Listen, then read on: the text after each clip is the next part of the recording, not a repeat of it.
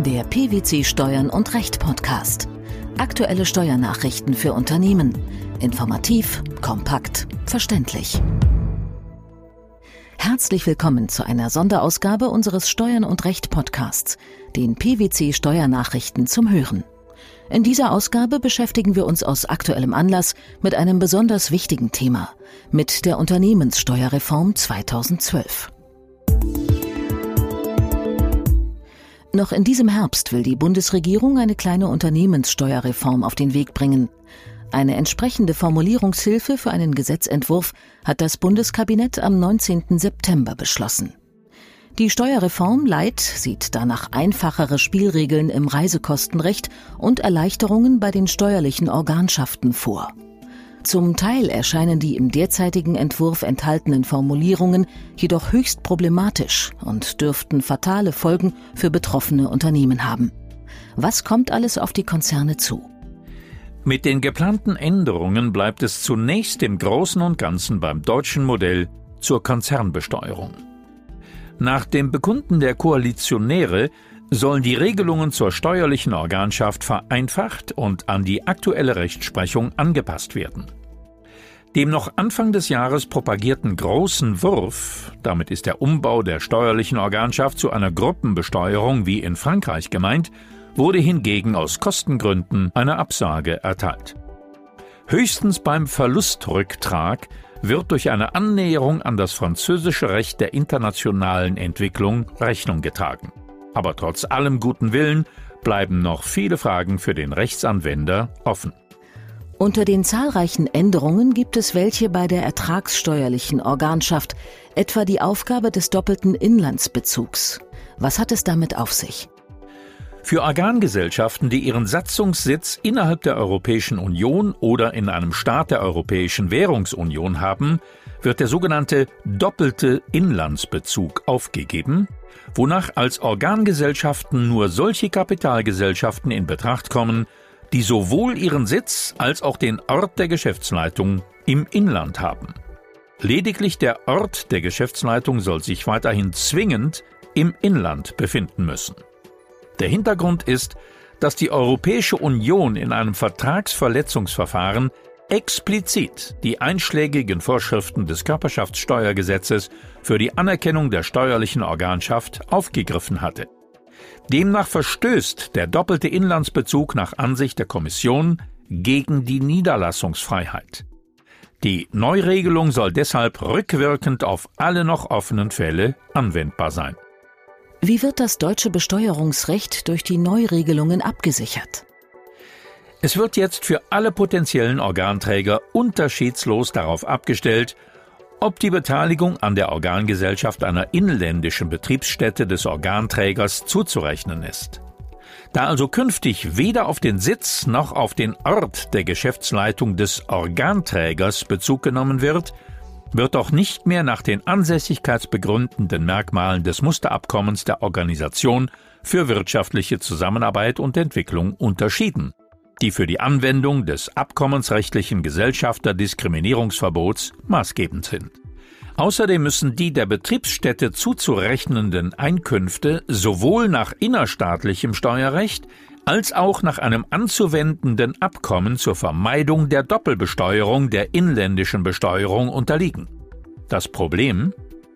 Obwohl die Neuregelung vor dem Hintergrund eines Urteils des Bundesfinanzhofs vom Februar 2011 verständlich und geboten erscheint, werfen die konkret vorgeschlagenen Gesetzesformulierungen viele Fragen auf und könnten auch für bestehende Organschaften möglicherweise unbeabsichtigte negative Folgen haben.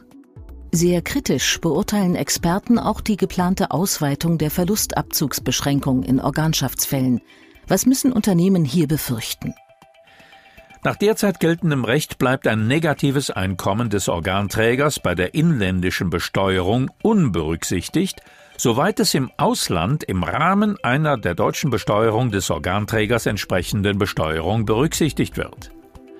Nach der vorgeschlagenen Neuregelung sollen negative Einkünfte des Organträgers oder der Organgesellschaft bei der inländischen Besteuerung unberücksichtigt bleiben, soweit sie im Ausland im Rahmen der Besteuerung des Organträgers der Organgesellschaft oder einer anderen Person berücksichtigt werden. Auch ein Vortrag der betreffenden Verluste zur Verrechnung mit entsprechenden künftigen Gewinnen ist nicht vorgesehen. Der vorgesehene Wortlaut der Neuregelung geht damit weit über den eigentlichen Anlass für die Neuregelung, die Aufgabe des doppelten Inlandsbezugs, hinaus. Es wird bei den nun denkbaren doppelt ansässigen Organgesellschaften eine doppelte Verlustnutzung durch Einbeziehung in eine ausländische Gruppenbesteuerung befürchtet. Wieso ist das so? Das ist deshalb der Fall, weil negative Einkünfte zukünftig nicht mehr im Rahmen einer der deutschen Besteuerung des Organträgers entsprechenden Besteuerung, das heißt also im Rahmen einer Art Gruppenbesteuerung, berücksichtigt werden, sondern im Rahmen der Besteuerung des Organträgers, der Organgesellschaft oder irgendeiner anderen Person im Ausland. Nach diesem Wortlaut wären zum Beispiel bereits sämtliche Fälle betroffen, in denen negative ausländische Einkünfte des Organträgers oder der Organgesellschaft, zum Beispiel Betriebsstättenverluste, im Inland nicht der Freistellungsmethode unterliegen. Gleiches gilt für negative inländische Einkünfte, die im Ausland nicht der Freistellung unterliegen. Auch bei falsch ermittelter Gewinnabführung soll es Konsequenzen geben. Die Formulierungshilfe sieht vor, dass für die Frage, ob der zutreffende Gewinn abgeführt bzw. der zutreffende Verlust ausgeglichen worden ist, auf den handelsrechtlichen Jahresabschluss abzustellen ist. Das stimmt.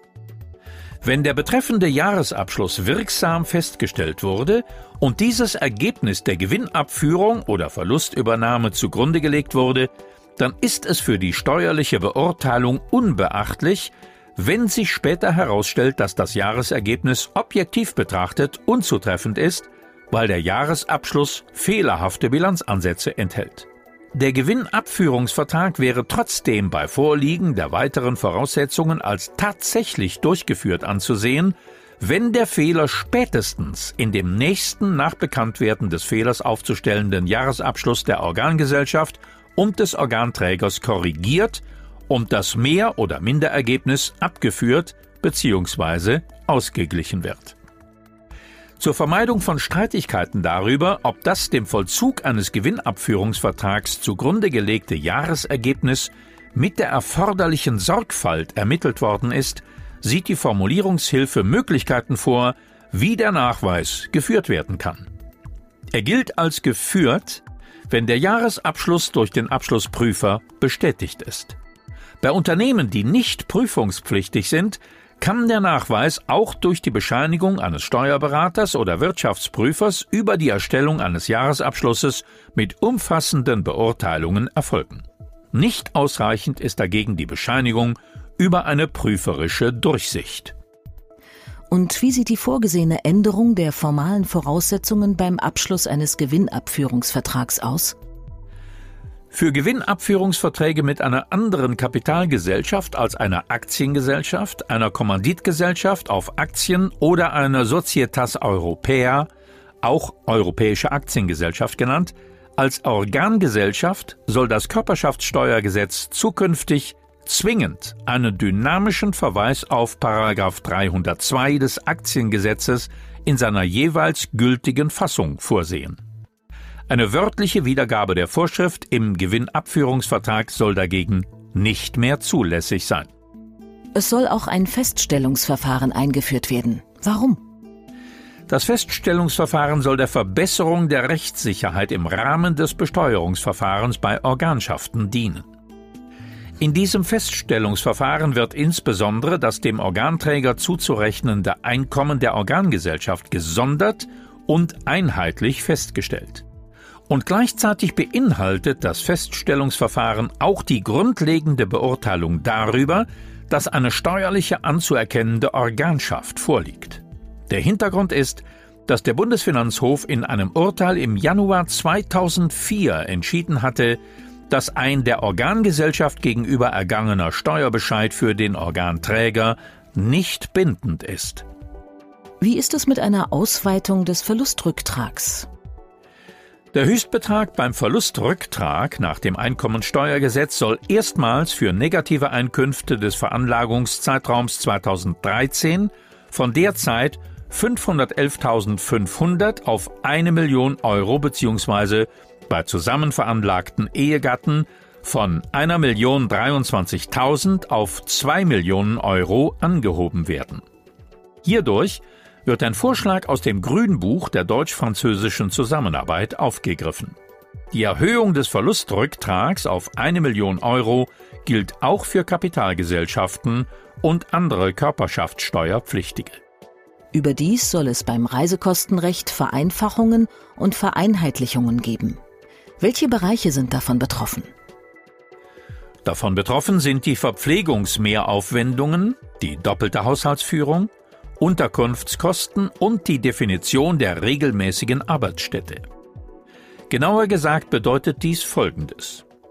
Um den Bereich der Verpflegungsmehraufwendungen zu vereinfachen, wird die gegenwärtig geltende dreistufige Staffelung der abziehbaren Pauschalen und Mindestabwesenheitszeiten durch eine zweistufige Staffelung ersetzt. Dabei wird auf einen Teil der Mindestabwesenheitszeiten verzichtet und die Berechnung der 3-Monatsfrist vereinfacht.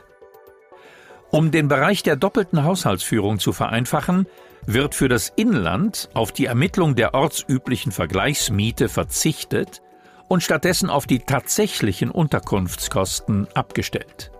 Als Unterkunftskosten für eine doppelte Haushaltsführung im Inland können daher zukünftig die dem Arbeitnehmer tatsächlich entstehenden Aufwendungen für die Nutzung der Unterkunft oder Wohnung angesetzt werden, höchstens jedoch 1.000 Euro je Monat.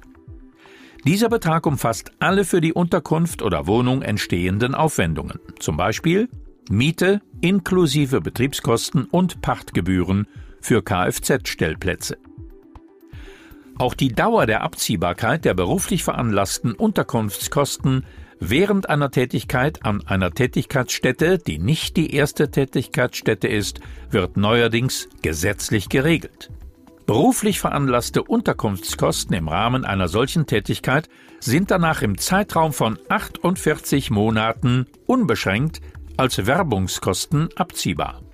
Nach diesem Zeitraum werden sie nur noch bis zur Höhe der vergleichbaren Aufwendungen im Rahmen einer doppelten Haushaltsführung als Werbungskosten berücksichtigt. Zu guter Letzt wird außerdem der bisher unbestimmte Rechtsbegriff der regelmäßigen Arbeitsstätte durch erste Tätigkeitsstätte ersetzt und gesetzlich definiert. Entsprechend der Rechtsprechung des Bundesfinanzhofs wird dabei höchstens noch eine Tätigkeitsstätte je Dienstverhältnis mit beschränktem Werbungskostenabzug vorgesehen. Die Bestimmung dieser einen Tätigkeitsstätte erfolgt vorrangig anhand der arbeits- oder dienstrechtlichen Festlegungen. Im Zweifel ist die räumliche Nähe zur Wohnung des Steuerpflichtigen maßgebend. Die Unternehmenssteuerreform 2012 und die Folgen für Konzerne – das war das Thema einer Sonderausgabe unseres Steuern und Recht Podcasts, den PwC Steuernachrichten zum Hören. Wir freuen uns, dass Sie dabei waren und hoffen, dass Sie auch das nächste Mal wieder in die PwC Steuernachrichten reinhören. In der Zwischenzeit finden Sie weitere Informationen über den Fortgang des Gesetzesentwurfs sowie andere steuerliche Beiträge zum Nachlesen in unserem Blog unter blogs.pwc.de/steuern-und-recht.